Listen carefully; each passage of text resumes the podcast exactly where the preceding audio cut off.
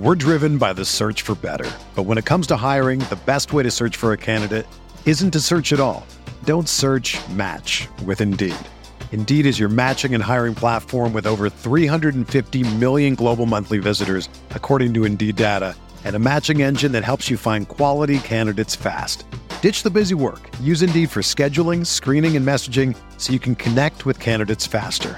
Leveraging over 140 million qualifications and preferences every day, Indeed's matching engine is constantly learning from your preferences, so the more you use Indeed, the better it gets. Join more than 3.5 million businesses worldwide that use Indeed to hire great talent fast. And listeners of this show will get a $75 sponsored job credit to get your jobs more visibility at Indeed.com slash BlueWire. Just go to Indeed.com slash BlueWire right now and support our show by saying that you heard about Indeed on this podcast. That's Indeed.com slash BlueWire. Terms and conditions apply. Need to hire? You need Indeed. Look, Bumble knows you're exhausted by dating. All the must not take yourself too seriously and 6 1 since that matters. And what do I even say other than hey? well, that's why they're introducing an all new Bumble with exciting features to make compatibility easier, starting the chat better, and dating safer. They've changed, so you don't have to. Download the new Bumble now.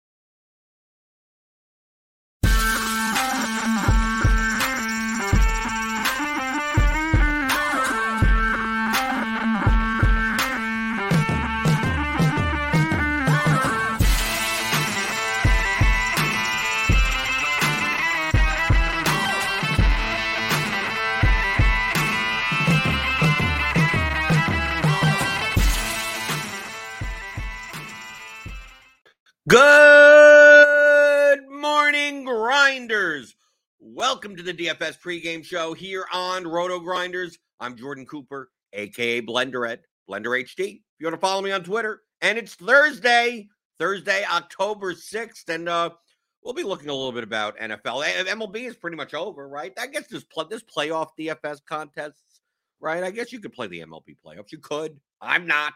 I baseball's done for me. I who cares who wins the World Series? Doesn't matter. Are they in my lineups? Then I don't really care, right? That's that, that's at least my perspective. Uh, but we got NFL, we got uh, is coming back in two weeks. That's gonna be chaos, right? I'm gonna just the calm before the storm. Just have a nice two week kind of almost re- relaxation. Like it's all oh, NFL's going on. Of course, I got soccer, MMA, not this weekend, right? Remember tomorrow, uh Fridays typically we cover uh the, the MMA slate, but there is none this week. They're off again. I don't know for whatever reason. Then there's a couple, a bunch of weeks in a row where the, there are events. So tomorrow's just kind of you know casual Fridays as usual. But uh, today for uh, for Thursday, maybe look about the showdown slate. Maybe look at Prize Picks a little bit. Uh, answer questions in the chat. You know, I'm I'm always here for you YouTube people. Like the people that listen on the podcast feed or listen or watch later or whatever. You know, you could always show up at 11 o'clock in the morning Ask anything you want. I see the Wataz says Suki. Okay, Suki Singh. Suki Singh's not showing up as early as uh, Suki normally shows up, but give me those thummy thumbs anyway. Good morning, Doug Montgomery, Bart B, MJC, Matt Mears, Jacory Brazil, Defic, right? New hat, yes. Yeah, I know. I no longer wear the the Louisville City FC hat. Uh, I also have Racing Louisville uh, FC merchandise. It, it I it, I'm, I'm a founding member of both clubs, season ticket holder. Uh, canceled all of that. Uh, feel free, feel free to Google. Feel free to Google uh, uh, why why one why one would do so and distance themselves from being a supporter of that club. I support the players. I do not support the ownership. Uh, they will not be getting any more of my money uh, at at any point. So feel free to go Google the Yates report uh, that they did on women's soccer and the NWSL and you'll see that our ownership here in Louisville were involved in it. So I'm not supporting it anymore. So I got my DraftKings hat, right? I got this a while ago. I got the, and it's a fitted one. I, lo- I love the fitted, you know, that you don't get the snapback, whatever back there. So this is pretty good. It's a little, a little meshy, right? It could be a little bit harder, but yeah, I got, I got my, got my hat. Probably get, get a couple of new hats. I, all I just have Louisville City hats pretty much. So, uh, May have to get some get get get, get on the get on the the online shopping and, and get some get some new hats. Ah. Paul Zahner's here, new grinder here. Excited for the content. Yes, uh, yes. Uh, th- thanks, thanks for showing up. Give me those thumb, thumbs, thumb, the thumbly thumbs, the subscribe scribes. Do whatever you want. Uh, go back and watch old old episodes of the pregame show. It's like this is a lot of it. This is evergreen content. And then obviously subscribe to Roto Grinders. Become a Roto Grinders premium member, combo premium. You get all the sports, right? You get lineup HQ, all the tools that I show on the show. You can, I mean, go get it. Click on that link in the description. Get ten dollars off your first month. DFIC asks if I'm watching Welcome to Wrexham. It's on my it's on my queue. I did NFL season.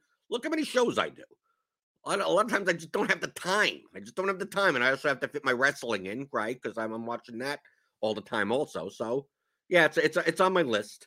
It's on my list. JWH says maybe substitute a soccer breakdown for the Friday MMA coverage. If you ask, if you show up, JWH show up, and I'll I could I could talk about it. The EPL slate. They don't even have prices up, so I have, I have no idea what's going on. Uh, so and then he says so that we can hear a lot of stuff that will all change once we get 45 minutes before the slate starts, and then the madness ensues. Yes, that that that's what soccer is. You could have the projected starting 11s, but an hour before kickoff, then you get the actual starting 11s, and uh, uh, there there there most likely will be changes. This guy's in, and that guy they rotate. They're rotating this. The formation changes.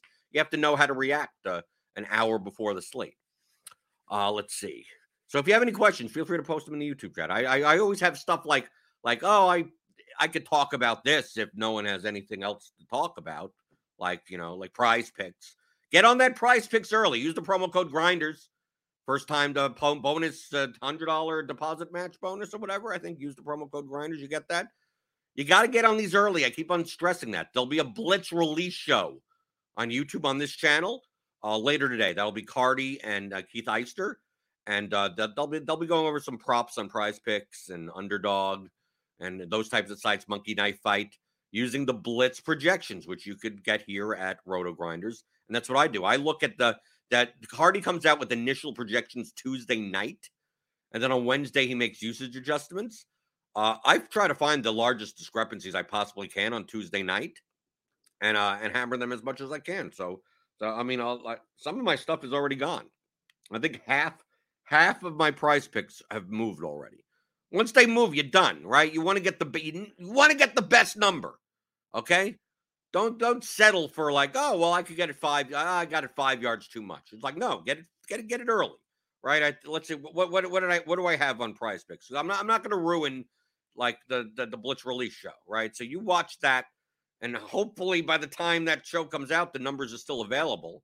Uh, but you could just subscribe to the Blitz. It's like I'm not doing anything special right? Just subscribe to the Blitz, and you see all these statistical projections here, right? Passing yards, receiving yards, rushing yards, right? And you're looking for the largest discrepancies, especially since you need to have a 58% win percentage with the fixed parlays at prize picks. And also you have to compensate for the fact that these are means and the the the, the betting lines are medians. So you like you need you need a little bit even more of a buffer. So like I look here on prize picks and what stuff have I gotten already? Already. I, I got Dameon Pierce at over 60 and a half, right? He's now up to 65 and a half. I have the Nick Chubb under 90 and a half. It's now down to 87 and a half. Uh, what else? What else do I got? Devin Singletary. Oh, I got a good one. Devin Singletary. I got over 40 and a half. That's what it was on Tuesday night. They bumped it up 11 and a half yard, 11 yards. Right. So that's a good one. Right. I got Christian McCaffrey over 50 and a half. He's now up two, two more yards there. Let's see, one on the receiving receiving that I got. Uh, let's see, what what do I got on the receiving end? Uh, that's moved. I know that the the Seahawks receivers, yes. Once we yeah, Lockett, like Lockett, what do I have Lockett at? I got Lockett at 60 and a half. He's now up to 62 and a half. I got Metcalf at 55 and a half, and he's up five yards. I got Pitts under 50 and a half. He's came he's come down three yards there. Pickens, yeah, Pickens. I got I got the good one on Pickens. I got Pickens under 45 and a half. It's already come down nine yards. Right. So I got I got DJ Moore over 47 and a half. He's now up another three, three yards, which may move even further. I mean, some of these may move even more. Right. So that's what I got that that's that's moved already. I got some other I got I got other stuff here as well. I got Mills pa- I got okay, I got the Mills passing yards. I got him at 220 and a half. He's now up 15 more yards. Right. I don't want to. I don't want to say anything else that I necessarily have because uh, you need to subscribe to the Blitz, right? Or watch the Blitz release show later today. Whatever they, whatever card he's talking about on the Blitz release show, and he's talking about oh the prize picks lean here, you know, they're here on underdog or whatever, whatever it is. Most likely, I already have. I already got because I'm using his projections. I mean, like I, would be looking. I, I'm looking at the same exact thing, right? It's not complicated. You don't need to decipher anything. Like, look, you just go to the, the Blitz page and you go here. And then then once you get cl- on Fridays or something, you'll get like pass attempts and the fantasy points, and they'll put up other categories here, right? Because a lot of times they'll, they'll leave it up for like Thursday night, right? Receptions, right? They're coming out with like more Thursday night stuff, but then once Thursday night's done, they come out with some these these these other statistical props uh, for for the for the Sunday games, and then just jump on them. Jump on them as early as you can, right? Just compare them to projections, and you're looking for the widest discrepancies, right? Something's off by two yards. No, you, no, you you you need to beat it by by way more than that, right? And then if the line moves in your favor, that's a good signal. That uh, you know that's called closing line value. Although on props, it's it, it is what it is. It's not the most liquid of markets, but it's it's a sign that if if you get the best of the closing line on more of, on more of your bets consistently, like that's just a proven methodology, a proven signal that that that you're you're you're profitable, right? No matter if if you if you if you don't you know hit all of them, right? If you don't go over fifty eight percent, you'd be like, well, if I at least beat the line, like Brandin Cooks last week, I had someone to uh, DM me saying, you know, oh, thanks, because uh, I post on Friday, like here's all the stuff that I have, and it's all moved right? Because I'm, I'm you got to do this for yourself. Okay. And then people just go, okay, they tail me. And they bet all those props, even though they moved, they all moved. And a lot of times they go over anyway, right? So a lot, uh, you have a rushing yard prop that moved eight yards in your favor, and then then the guy rushes for 110 yards, so it doesn't even matter, right? Because you have instead of 60, you got you they they got the 68 and he rushed for 120, right? And then and someone's oh thanks thanks for posting whatever I said, and he said uh, uh, I got I got all of them the same as you, other than Brandin Cooks, right? So Brandin Cooks last week I had 55 and a half. And by the time it closed, it was 60 and a half. And uh, he got 57 yards, right? So on Friday, people, oh, okay, I'm gonna Brandin Cooks over 60 and a half. It's like, no, no, you lost, you lost that one. I won that one. So, like you say, oh, I got everything except for that one. And my response right? My response is, well, that one on average every week is going to be the difference of why I make money this season and you don't.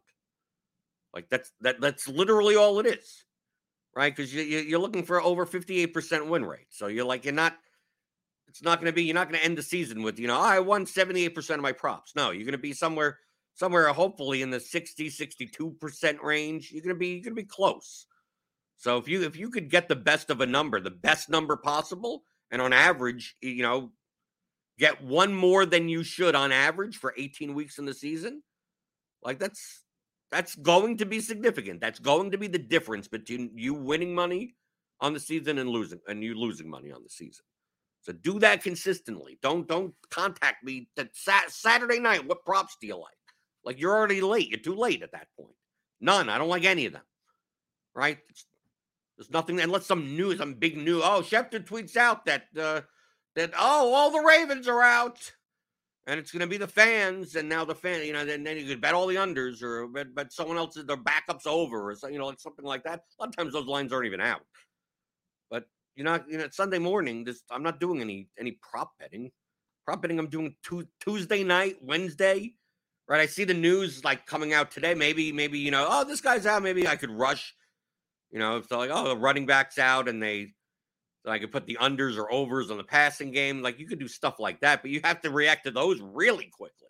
And you'll see with basketball, like that you may, you may literally have less than 60 seconds, right? Some news will come out in basketball. So and so is probably sitting tonight, right? And it's like, oh, if they're sitting, that means this guy, you know, his usage goes up. Like, dude, sites like Prize Picks and Underdog, they pull those things like very quickly. You could get them in if you're quick enough, but a lot of times they pull them, and then like 20 minutes later, then the new new numbers for the entire team come out. But if you could get there quick enough, then you're going to get a lot of closing line value. So that's yeah, that's the name of the game in this. You had the, the early bird gets the worm. Get get all the worms you can, right? And if you're using an origination strategy, you're not waiting for the sportsbook lines to come out. You're not looking at you're not looking at, at prop lines around the industry at FanDuel or DraftKings or BetMGM and then comparing. Oh, the Prize Picks line is off. It's like, dude, it's not going to be off enough. At that point, you need to get them early. Uh, let's see. Anything else in the YouTube chat? Feel free to. I'll talk about anything you want, right? Uh, MJC asks, uh, can you briefly talk about why building one to three lineups versus five to 150 is irrelevant for success? I know you mentioned this before, trying to better understand how the more lineups doesn't equal better odds. It doesn't equal better odds, right? It how does it? It doesn't understand the difference between win odds and return on investment. The lottery tickets. Let's let's use an example. The, the, the mega whatever billionaire whatever lottery whatever the Powerball, right? It's a ten dollar ticket, and you could win five hundred million dollars or whatever. Okay, if you buy one ticket, right? You have an X whatever amount of shot, a million to one. Let's just estimate, right? Just yeah, I got a one shot. If you buy two tickets, you have a 500,000 to one shot of winning, but you spend twice as much, right? Your ROI is still the same, right? So, like, if the odds of you hitting are in a one, if it's a negative EV bet, having more negative EV bets, yes, it gives you a better shot at hitting it, but you're losing more and more money as you do it. So just piling up negative EV bets, that's yeah, it, on, a, on a, small sample size, sure. Imagine, imagine uh, in the lottery, if it's a million to one, but it costs you, and it, it's a million to one to hit. It, we'll have to say it's even higher than that, right? It's a it's a five, 50 million to one to hit, but they only pay you 10 million dollars. So if you bought all the numbers, you'd spend 50 million dollars to buy all the numbers, and you're you know what your odds of winning are? 100%. You would have the absolute best odds of winning if you bought literally every combination of numbers. And let's say that cost you $50 million, but the prize is only 10 million. Okay. So your odds of winning are 100%, and you lose $40 million in the process. So, yes, you're you play a second lineup of a similar EV. Yeah, you have a twice as likely shot at winning first place. But you're paying twice as much for it. What is what is first place? I mean, like it's a one to one. Every lineup is independently has an EV independently. So if you're building 150 lineups that are negative EV, you're just losing more and more money, right? Because the expected value is it's a bad line. Uh, I'm going to build 150 lineups that have all injured players in it and backups. Do, do, do I have a better shot than you of one good lineup of winning first place? No. My lineups are awful. My lineups have virtually no shot at winning, yet I have more of them. So, what are my odds of winning versus your odds of winning? But we don't care about odds, we care about return on investment. If someone was able in the million, let's say in the milli, someone was able to in, input in a input uh, uh, a million dollars worth of entries. A million dollars, like what, how many? It's typically a twenty dollar entry. Like, let's say you could put in one person could put in fifty thousand entries. Okay, one person, fifty thousand entries. That's a million dollars to enter. Typically, the Millie has like two hundred fifty thousand entries in it, or something like that. So there's no entry limits, and someone puts in I'm going to make 50,000 lineups. So I have like 20% of all lineups that are in the contest. You know what my chances of winning first place are? Much higher than everyone else's because I have a fifth of the goddamn lineups. So just by just by sheer number, as long as they're reasonable enough lineups, right? I'm going to have a very good shot at winning first place and lo- and then losing money. Or if I don't come in first place, I lose money. Like literally, if I came in second place, I'm down a ton of money if I did that, even playing 50,000 lineups. Because the prizes don't go up the more entries that you put in. You're just spending more and more money. So if you're build if you build one great lineup versus someone that builds 10 horrible lineups, you have a you you have a higher ROI than they do. They have a better they they have a higher shot at winning, but in the if you normalize it to a time frame, right, across a lifetime, you end up making more money than they do. Because they're spending more money. They're spending more money and they're winning they're winning first place at a rate at more often than you, but you win from a ratio perspective more often than they do. This is very basic statistic. This is extremely basic statistics. This is middle school statistics. Okay? You put in one you put in one lineup. I put in two lineups of the of the same expected value and you put in one lineup of the same expected value. My chances of, of winning this single contest today is twice as much as you. But I pay pay twice as much. You could pay twice as much also. Right? Of winning. Our ROI is exactly the same though. I will win twice. I will win twice as often as you do. But I also spend twice as much as you do. So picture you put in one, I put in two. Which means let's just say, just for the sake of numbers, that I win whatever you consider winning. Maybe this is only a hundred man contest, right? Like it doesn't have to be a million maker or anything. I put in two and I win one in every 50 contests. You have a this very the exact same expected value lineup. You win one in every 100 contests. Right? It's the same same exact expected value of the lineup, but I have two lineups and you have one lineup. So I win every 50 times. You win every 100 times. Do the math. I but I'm paying twice as much. So that's I'm winning I'm winning twice as often, but after after 500 times, 500 contests, I have won what? 10 times. You have won 5 times. I have to pay twice as much. So our ROI is exactly the same. It's exactly the same. I put in five entries. I'll I'll win five times more often than you, but I also paid five times as much. This assumes that our lineups are equal.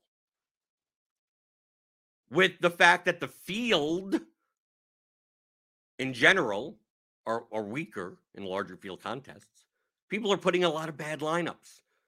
So if I play 150 and my 140th lineup is still better than most people's first lineup, I'm taking advantage of that. I, if, if I could put in plus EV lineups that are better than average in the field, I'd want to put in more. The person that's putting in one lineup isn't at a disadvantage because of the number of lineups. It's the expected value of that lineup. It doesn't matter who, what user that's attached to. It just so happens that, in, especially in the large field contests, there's a lot of people that put one or two entries in that put really bad lineups in. So my my my tenth lineup is better than their lineup. My fiftieth lineup is better than their lineup. People that put in three, there are people that put in plenty of bad lineups. So if I could make, if I, if my, if my 150th lineup is still better than 95% of the field, that's why, that's why people, that's why the max people that, that play 150 lineups do that. That's exactly the reason why they do. Oh, let's see through the YouTube chat. JWH, do you only play five man prize picks entries since the implied probability need to beat goes higher on PP the more legs you add? Now you can play the five man. The the the five flex on prize picks is good. I prefer the five power on underdog. Like if you can do it, obviously the numbers are different. Underdog has different. No, don't don't don't pick numbers that are bad. If Prize Picks has over sixty and Underdog has over sixty-five, like use the prize picks number. Don't don't sacrifice five yards for the sake of you know oh their three their three pick power is a, pays out a little bit more. You'd have to adjust for that. You'd have to see how many yards is worthwhile to give up that. I mean, there's a math you could do the math on that. But the five the five picks on on on, on prize picks are fine. The question is is that they have no like CSV upload functionality. They have no round robin functionality. They've no they don't have you have to put in everything manually on prize picks. So if I'm doing two pick powers, it's very easy to keep track. right? It's easy. I could just like start from the top. I go and identify, you know, 15, 20 different inefficient lines. I write them all down. And then I start at the top and I go the first one with the second one, the first one with the third one, the first one with the fourth one. And I have to put them all in manually. I could it could take me, you know, 20, 30 minutes. Okay, I'm putting Mills is over with the Aaron Jones under. Mills is over with the Chubb under. Mills is over with the Pierce over. And depending on how how large the discrepancy, I may change the amounts. Right? Some may be 25 bucks, some may be 50 bucks, some may be 100 bucks, depending on how wide the blitz has from the project from the from the from the line. And you could do that with two picks because you could just go down the line. I'm gonna I'm gonna pair this one with the other 19. Then once I'm done with that, I pair the second one with the other 18, the third one with the other 17, the fourth one with the other fit. So like I have like I could have several hundred two picks on prize picks, right? Of anywhere from 10 bucks to 50 bucks to 100 bucks depending. It would be better mathematically because of how they pay out the five pick flex with the point four that you get a little extra equity to do the five picks. Good luck. Keep track. Good luck. Good luck. Good luck doing that manually, and not and not entering stuff that is you duplicate. Right. You'd be able to then take all these, put it into Excel, extrapolate all the five pick combinations, and you're going to be there all day doing it because you have to do it manually. So imagine how what what's the permutation? It's not a per. What's the combination? Because the order doesn't matter. Of twenty of twenty different picks or bets or whatever in every combination of five. It's it's it's it's a, it's a hell of a lot. It's a hell of and you have to enter that manually. Pick find the one pick, one, pick two, pick three, pick four, pick five, over over over. Did put in the amount hit.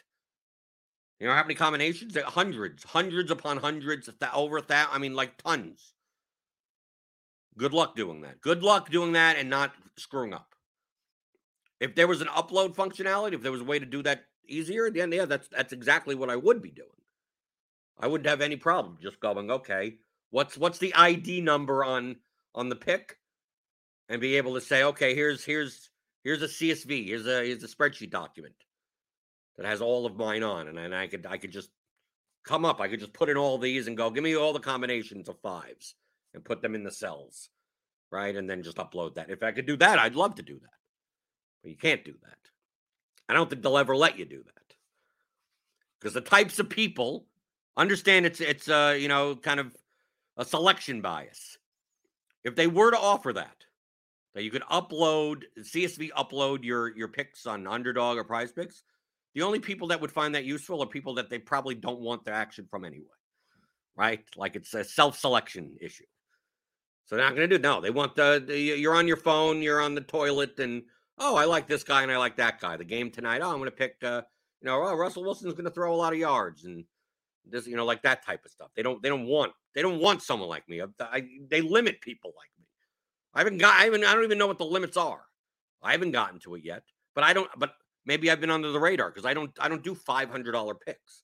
I'm doing just a series of like ten to fifty dollar ones. So as of right now, I haven't. I really. I. I don't. I. I, I sometimes hit a daily limit, like oh, you could only wager X amount per day. Be like, okay, I guess I gotta I gotta wait until midnight in order for that to reset or something, right? So I always have to keep track of that. But uh, I have to expect at some point that they're gonna that it's gonna be like oh, because I've heard other people they're like they're limited to like max hundred on any pick and max up one thousand winnings on any player. The fact that they're mad, the, oh, you max 100. It's like I'm, I'm not even betting 100. But maybe that's why I'm staying under the radar, I guess. I've, I have no idea. Because I'm winning. I'm winning and doing, you know, all these round robins and stuff for, for lower amounts. It's amounting to, right? I could I could easily I could easily have on for this Sunday ten thousand dollars worth of picks in, but it's over the course of like 20 to 25 different props in all the combinations. Oh, let's see. Uh, Michael McDowell. Hi. Any advice on making the leap to a simulator tool from using projections and optimizers? I, am not sure what what you mean by that. If you're using a simulator, if you're building your own simulator tool, it will build the line like you, you're not you're you're running contest simulations. You'd you'd be programming and the lineups would just spit out and you wouldn't even have any you wouldn't have to do anything. Talk to Dan Daniel Hutchinson here, nerdy tenor. He's not sitting there going, I want this of this and this. No, it's just like he just runs it through a program and spits out lineups and enters them. He may not know how much of anything that he has. Uh, let's see. Mike B asks, is tennis somewhat similar to MMA minus the extreme scoring? I guess so. I don't play tennis DFS, but I'm assuming it's binary. I assume it's it's it's bimodal, right? Someone wins and someone loses, right? Is is I don't know tennis scoring that I don't I don't play tennis DFS, but I have to have to assume that it's very hard for a losing player, a losing to be in a winning lineup, unless it's like all the big favorites win by a lot and have a lot of aces and stuff. And all the favorites win on a slate, and you need the highest scoring underdog. Like just like MMA. That happens in MMA sometimes. So I would I would figure that that tennis scoring in DFS is quite bimodal. Someone win if some if some if a men's tennis player wins 6-0, 6-1, 6-1, they probably scored a lot of points, and the other person probably didn't score that many points, right? They didn't they only won what two games and three sets. That's what I would assume. I have no idea. Like, like I said, I, I don't play tennis DFS. Baker Helton asks, I know you like to find the weakest opponents. Are there any small to mid-sized single entry three match GPPs that you played or would recommend? No. I prefer to play less than 10 lineups a week, but a lot of the mid to high stakes smaller field contests seem to be filled with the top pros. Yeah, you then play the large field stuff. You could do that. Fine. Download the CSVs and see for yourself. There's no such thing as like, oh, this is where all the weak people play. In general, it will be the large field contests. Okay. The easiest contests are the are the the whatever the featured large, the Milly Maker in NFL is the softest contest in all of DFS. The Milly Maker. The issue is it's extremely top heavy, and to realize your EV will take you like 400 lifetimes. Like that's that's the only problem. That's that's the only issue with it. But from an expected value standpoint, you're playing against the you're playing against the rake is paid easily by lineups that have like no no shot at all right? And then you have plenty of min cash type of lineups. Like in in the Milly Maker, it's it's quite possible that you could put together some very reasonable, like you don't have to do any galaxy brain anything. You don't have to calculate much. You're like, well, I don't want to play all the chalk, but I also don't want to like fade all the chalk. You build a lineup, it's going to be better than like 40% of lineups in the contest automatically already. Like just just by just like you could just hand build, you could just like barely look at the slate and still be better than 40% of the lineups in that contest. Like that's how weak that contest is. Problem is, is mostly equities in first place. that that's the only thing. But the same thing with the any of the large field contests. If anything, you, you should be in the large field contests to determine a good signal on how strong or weak it is, is what percentage of the contest lineups are made from 150 max players. Now, I'm not a 150 max player, so like I may have 50 lineups in there, and there may be very strong lineups, but you're not going to be able. Who knows? You don't know this person. Someone put in 20 lineups. Are they good? Are they bad? I mean, you'd have to download every CSV and and and and analyze everyone's lineups every single slate to see who's good and who's bad. But in general, from a signal standpoint, if you're playing a large field contest that has 30,000 entries, right? And let's say there are there are 30 players that that 40 players, let's say, that are being 150 entries, right? So that's 6,000 lineups. There's three 30,000 entries total in it, right? So 6 divided by 30, right? That's 20% of the field. So 20% of the field are 150 maxes. If you go to another contest and it and it's like, oh, there's there's 10,000 entries in here, whatever it is, and you find that, oh, 40% of the field is 150 maxes. Like that would be that would be a stronger contest. So you would define the the weakest contests from a large field perspective, 150 max type perspective. You'd want to find you want to have contests the more the more and more that the less and less that 150 maxers make up the field. That's why the slant in NFL is probably the sharpest large, large field contest in NFL. It used to not be. When they used to have field size, they used to have that contest sized at 50, 60, 70,000 and then have like maybe 25, 27% of the lineups were 150 maxers.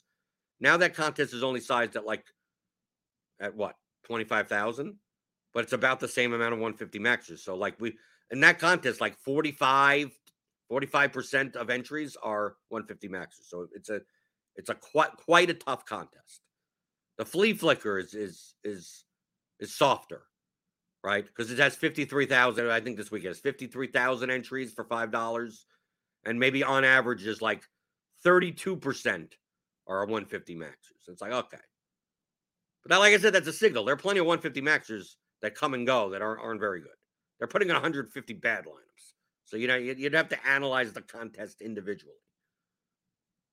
On the small field size, like, yeah, you're, you're, you're look you're looking to find the weakest opponents, and most of the time, the higher stakes you go, the smaller fields you go. Those are very strong fields, right? If you're going to play, you know, 400 man, whatever, 800 dollar, 888 or whatever, whatever they offer,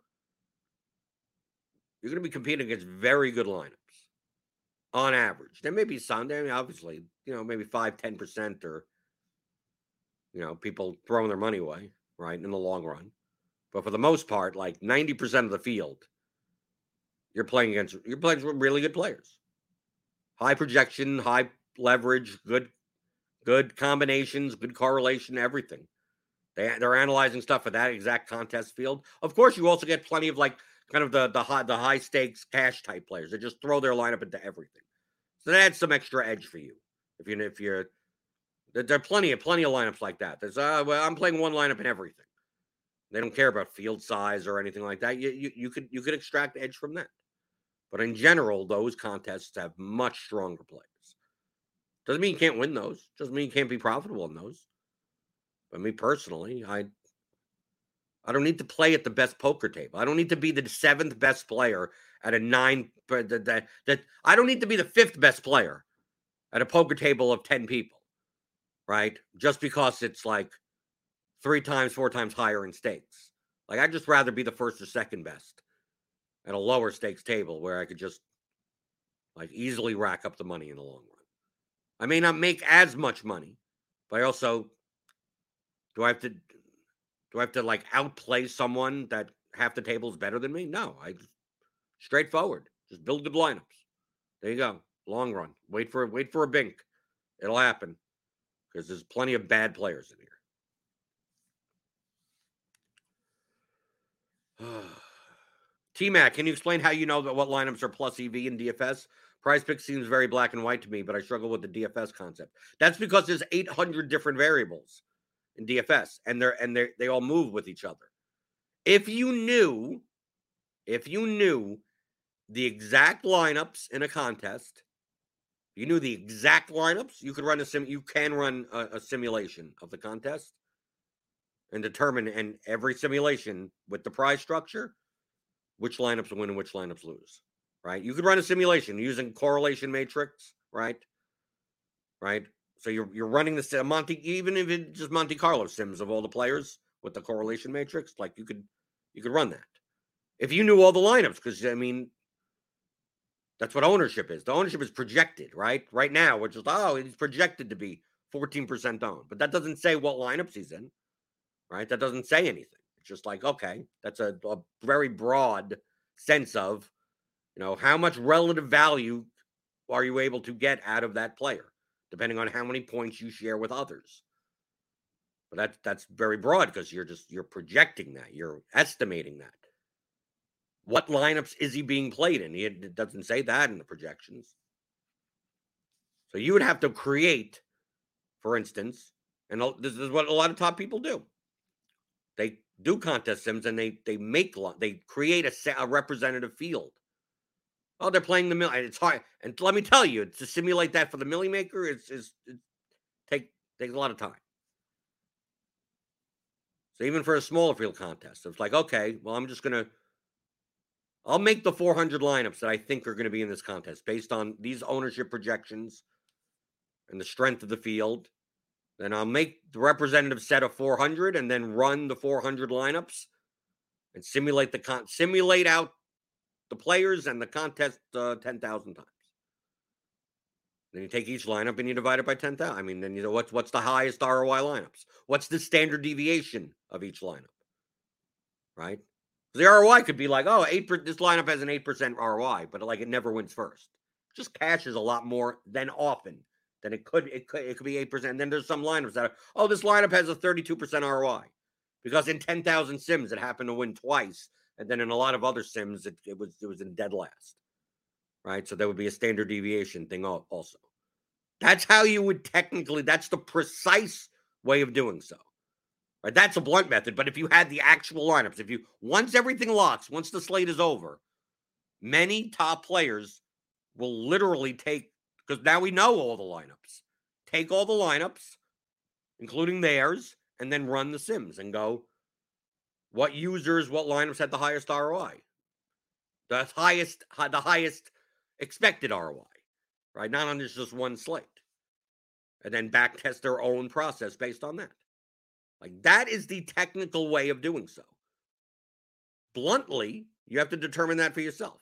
We use stuff like median projection sum, ownership sum, ownership product, the balance of projection, correlation, and leverage.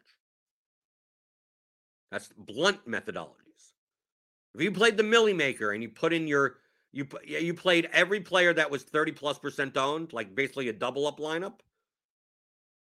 That's a negative EV lineup. In the Milly Maker. In a double up, it's not, but in the Milly Maker, it is. They make cash more often, but since most of the equities top heavy and in top spots, the top spot one, probably negative EV. A lineup that projects 90 points lower than that is probably also negative EV because it's just like how often does yeah I'm gonna play I'm gonna play uh nine spots and six of them are gonna be the the, the fourth running back on the team and the backup quarterback. Like is it how often does that one? Right, it's projected too low. So you need to find a balance between the two.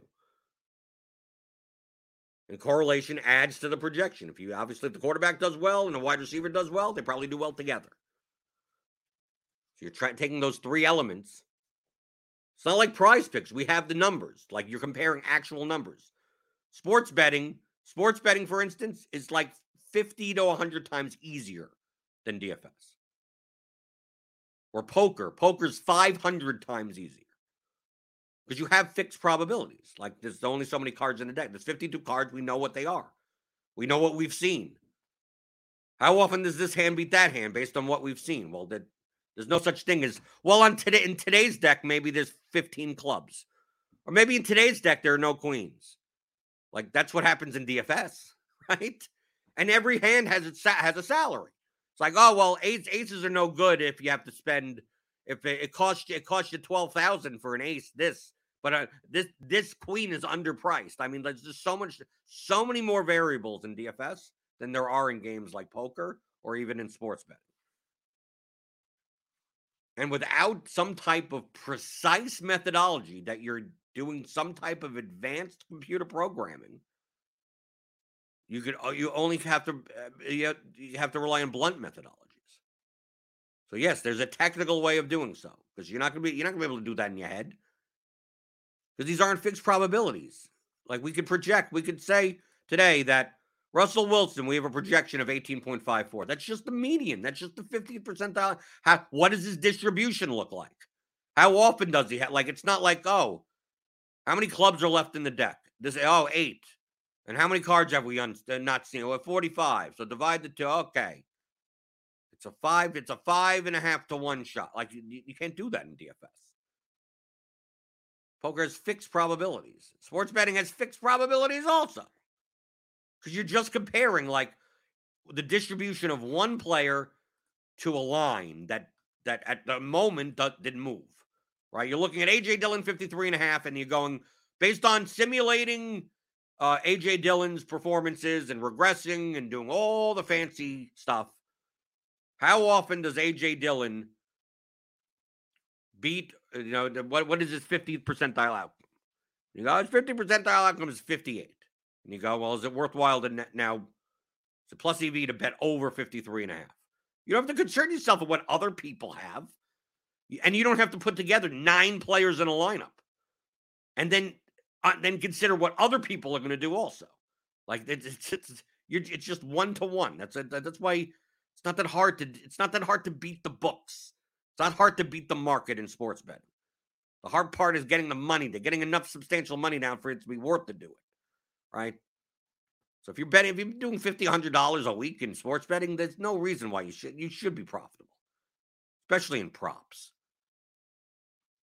In DFS, you're competing. There's so there's so many more variables, and without knowing precise numbers, like even in a showdown contest, if like someone's ownership is off by five percent, that could change your dupe calculation from, oh, I think this lineup is going to be duped three times to this th- lineup is duped 22 times. Like just, just like that.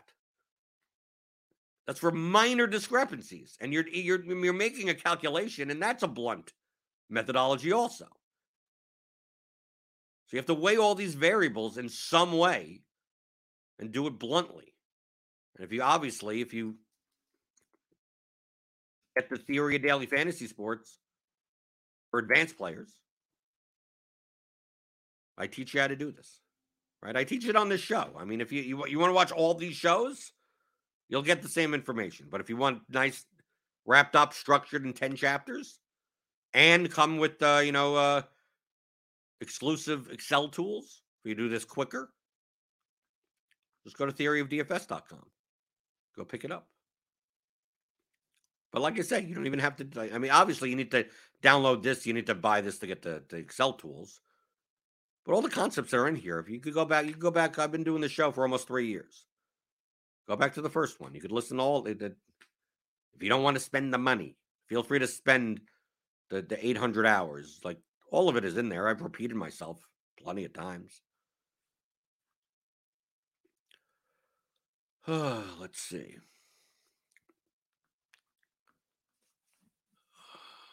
JWH, is there a way to quantify the odds differential between, say, over 50 yards and over 60 yards? In spread betting, you could add points and the odds shift as a result, but no way to do so with props. Well, you'd have to see what the distribution of that player for that stat is. It may not be the same for different players. Understand, picture a slot receiver and picture a, a, a slot receiver with an A dot of three and an outside receiver with an A dot of 12. Their distributions would be different. Okay. The slot receiver, if their if their if their yardage moves, right, five yards to them, it's just one is one reception. Right? One reception for a, that that doesn't have a high target share and is a 12 A dot is much higher right? Just think the common sense. I mean, you could do this mathematically. I mean, that's what you, you should be doing it mathematically. But think in terms of if there's a receiver on a team that averages only getting two targets a game and averages 15 yards per target. Averages. That's the average. So if I set the line, right, if the median line was 30 yards, right? Because the average we have to expect the median is is you know what if two two receptions for 30 yards. And I set the line at 30. What's the difference between the line being at 30 and the line being at 31 for that receiver? 32 for that receiver. How much does the extra 2 yards? It's basically how how far was the two passes that he got? Right? He's only going to get two passes anyway, most likely. If he gets a third one, he probably beats out 30 by uh, 10 yards. So the difference between 30 and 32 for that receiver's distribution is not that dramatic. He's only going to get two. T- he's only probably only going to get two receptions, just depending on and how long those receptions are. Let's say it's a slot receiver that has an A dot of five. Same prop, the 30 yards on what six receptions for 30 yards. That if that moves a yard, that means much much more to that type of receiver. right? Because he's going to see a lot more. He's going to get a lot more receptions. You get some seven yard receptions instead of five yard receptions. Very easy to beat 30, uh, 30 versus 31 versus 32. If it moves 10 yards, he needs two more receptions. Well, that that's that's too far now. But for the other person that has a much higher A dot, going from 30 to 35 isn't that as dramatic of a difference as you think compared to going to 30 to 35 for the slot receivers distribution because they have different distributions. Okay. So it depends on the distribution of the stat. Well, how do I make the formula whatever? I don't have a formula for that. Like, like I say, I do things using blunt methodologies. And I'm playing on a site, so I'm not betting like sportsbook props. I'm in Kentucky. I can't do that legally. That need a 58% win probability. So if you're sitting there going, I'm not sure if this is low, I'm not sure this is high enough, then it isn't. Okay? You need a 58% implied win probability, which means it has to be significantly off. It has to be significantly off. So I don't have to worry about a formula. You know why? Because if I see that the blitz says someone has a median outcome of 67 yards and their prop is 20. Why do I have to make the? Obviously, it's good.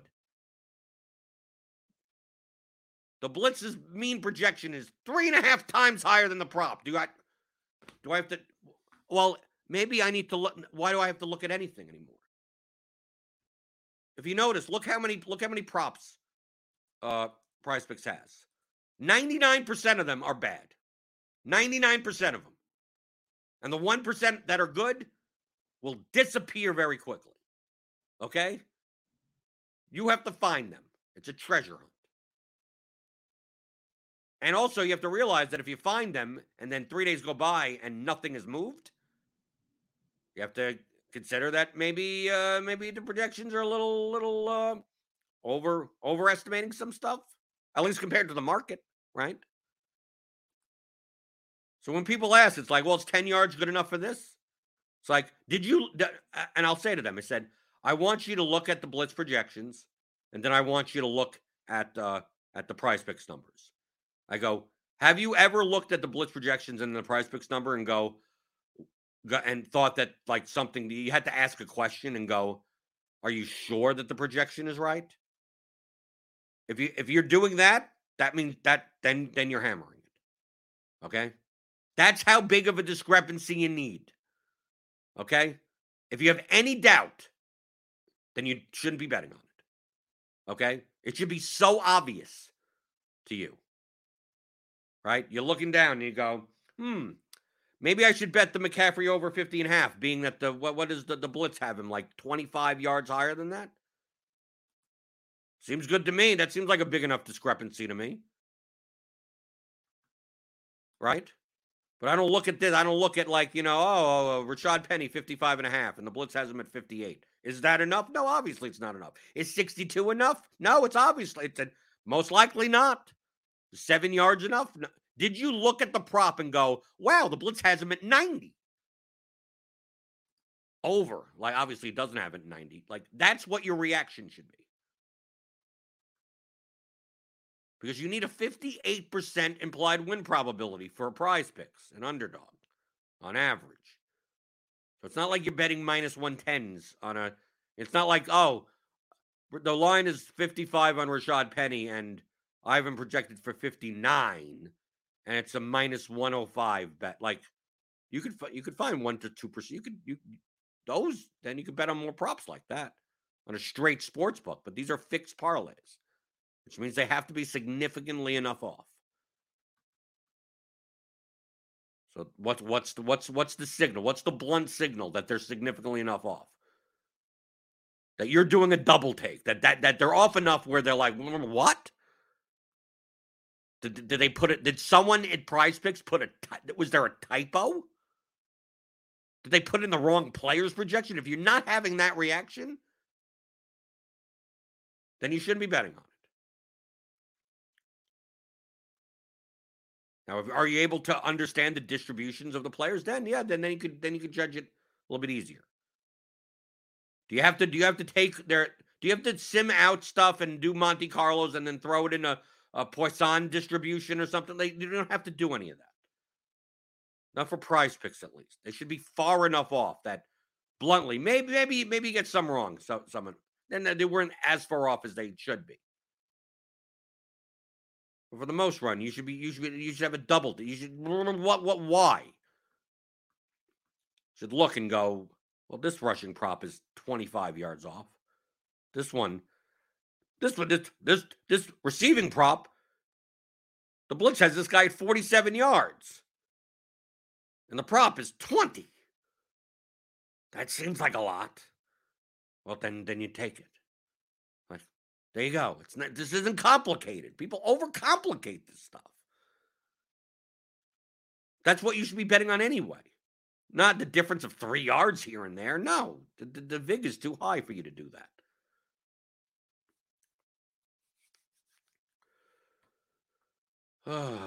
JWH uh, uh, JWH clarifies on the tennis stuff. Tennis scoring is probably even more bimodal than MMA. The in-match scoring is that is not directly correlated to winning or losing, like strikes, takedowns, and MMA is almost non-existent. Okay. Uh, Matt Mears, if there are any significant upgrades to the tools in the works. I mean, you'd have to talk to James. Nothing I've specifically discussed with him. You can get those tools theoryofdfs.com, theory of daily fantasy sports for advanced players. How to apply profitable DFS strategies. Six hours of audio, 10 chapters. Get seven Excel tools that you could use to do stuff quicker and more accurate. You use that alongside a lineup builder tool like Lineup HQ. JWH, does your point on weakest contests from a large field perspective exclude the contests you can't play? Yeah, yeah. Obviously, I can't. I can't play the one. I can't play the mini maxes. I can't play the quarter arcade. I guess those are the weak. Are those the weakest contests? I guess. I guess those are the weaker contests. But of course, Milly Maker is a special breed because there's tiny. You know, it's promoted very heavily. You get a lot of casual participation in that also. But yes, the lower stakes. Obviously, so I can't play the low stakes. You know, there's probably 400, 500 people that can't play the low stakes that that make very good lineups. So, like, obviously, those contests will be weaker. Because I'm not saying everyone is bad in the low stakes, but at least by eliminating the top 400 players from building 150 lineups and throwing them in. If I if if I was allowed to play the quarter arcade, I just I'd, I'd throw it on. Why wouldn't I? Yeah, I made a thousand bucks. I mean, I'm already playing more than that anyway. But there's no there's no time. There's no there's no opportunity cost for doing so. I can build I can build I can build 100 lineups and throw them into everything. It's not like poker. I can't play on 14 tables at once live. You do that online. But still, there's some you have to make real-time decisions even if you're playing online poker. DFS doesn't work that way. Once I upload the lineups and it locks and there's no late swap or something, like I'm done. There's nothing, doesn't matter how many lineups. I could handle that. Uh, Kanoa's dead. Can you show the formula to calculate two players' cumulative ownership in a tourney? Is 15% 0.15 or yes, it should be 0.15. If you're multiplying them together, yeah, that's what you should be using. But it's like 15 plus 15 is 30. Right? I mean, like, just, just right? You add 11 plus 10 plus 42 plus 34 plus 46 plus 50 is what? 196.81 of cumulative ownership, total ownership sum. You just add them. If you were going to multiply them together, get ownership product, you do 0.1175 times 0.1098 times 0.4245. I didn't realize we were going to do how to add numbers today. I didn't know. How to add and multiply numbers? We get the real the real basics. The real basics. All right, two plus two, four. Multiplication table. Are we doing multiplication tables also? Seven times eight, 56, right? And we got the chat 69 in there. Okay.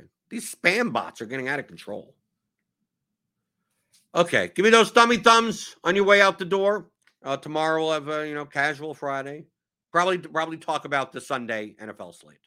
Right. Today is kind of like we got showdown tonight. We got a showdown show, 7:30 Eastern, right? Because there's no MLB. There's no MLB show, right? We got nothing. We got the NFL pre-lock show later, later today. So tune into that. There's a ton of premium content coming out. I got the game theory show, the NFL game theory show that comes out tomorrow afternoon. I record that with Tuttle.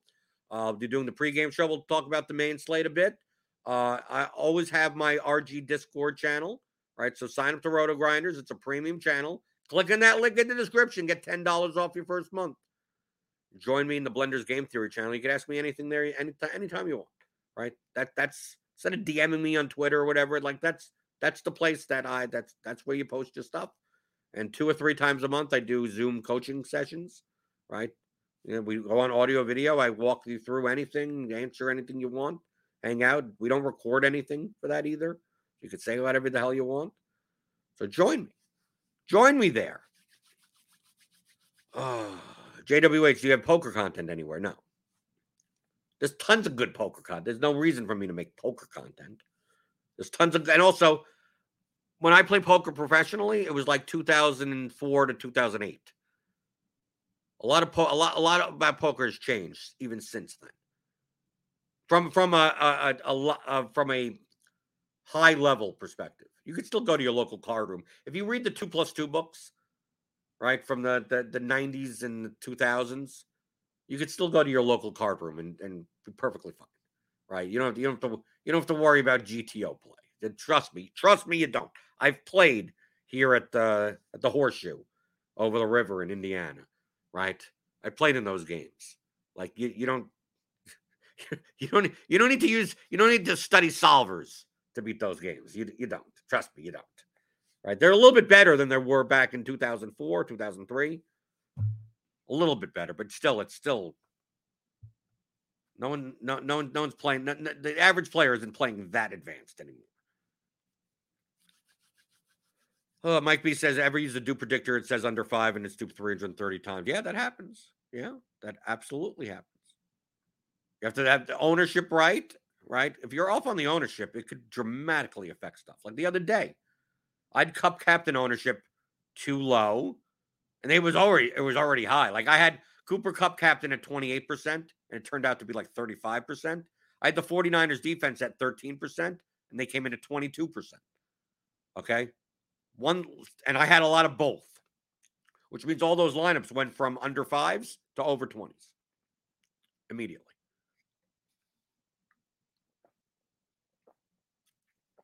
Now, those lineups did well, but I'm not looking to play lineups that are duped over 20 times. But that's based on the ownership numbers, right? I'm off on ownership. It's gonna that's what's gonna affect that. So it's not just the ownership from the because I adjust my own ownership, right? I'm like, oh, okay, not many people are to play this, but everyone was off, right? Around the industry. Oh, yeah, Cooper Kupp is to be the most high owned captain. He's at 28, 30. Comes in at 35. Right? Oh, the defenses aren't going to be as owned. right? The Rams 18, 49ers 13, and came in, you know, Rams 21, 49ers 22. It's like, oh, you, if you don't have the right ownership in there, you're not going to be able to calculate dupes very well. Especially in showdown. There's a one one thing, one player's ownership will dramatically affect the other player's ownership because there aren't that many players in the player pool. In a main slate, it won't have as much of an effect because, oh, this guy's instead of 9%, he's 12%. Well, where did that 3% go? Well, kind of like drips and drabs to everyone else the showdown contest, like the 3% goes directly to someone else. I mean, it's only you know you only got like twenty people that you can roster, right? It's going to go immediately to someone else. It's not going to go to some guy that oh they go from 0.2 percent owned to 0.4 percent owned. Oh, it doesn't really matter. Okay, so I'll see you guys tomorrow. Hit that thumbs up button. You know how much it helps out, right? Hit the subscribe button if you're new here. Go subscribe to the Scores and Odds channel for for the for the betting content. Grant Grant Grant's going long right? He doesn't have the turd bombs anymore, I think, with the baseball. Maybe he's doing that for the playoffs also. I don't know. Go check it out. See what's happening, right? Will's over there with some prop stuff, some monkey knife fight, whatever, right? We got, we got, we got tons of stuff. The Blitz release show comes out later today, I believe on Thursday, right? We got, we got, we got stuff. The solo ship GPP show, a lot of stuff. So subscribe, hit that notification bell. And then I'll be back tomorrow. Tomorrow, I'm, I'm here for you guys always. Monday through Friday, 11 o'clock Eastern, answering your DFS strategy questions like I uh, like I normally do on the DFS pregame show on rotogrinders.com.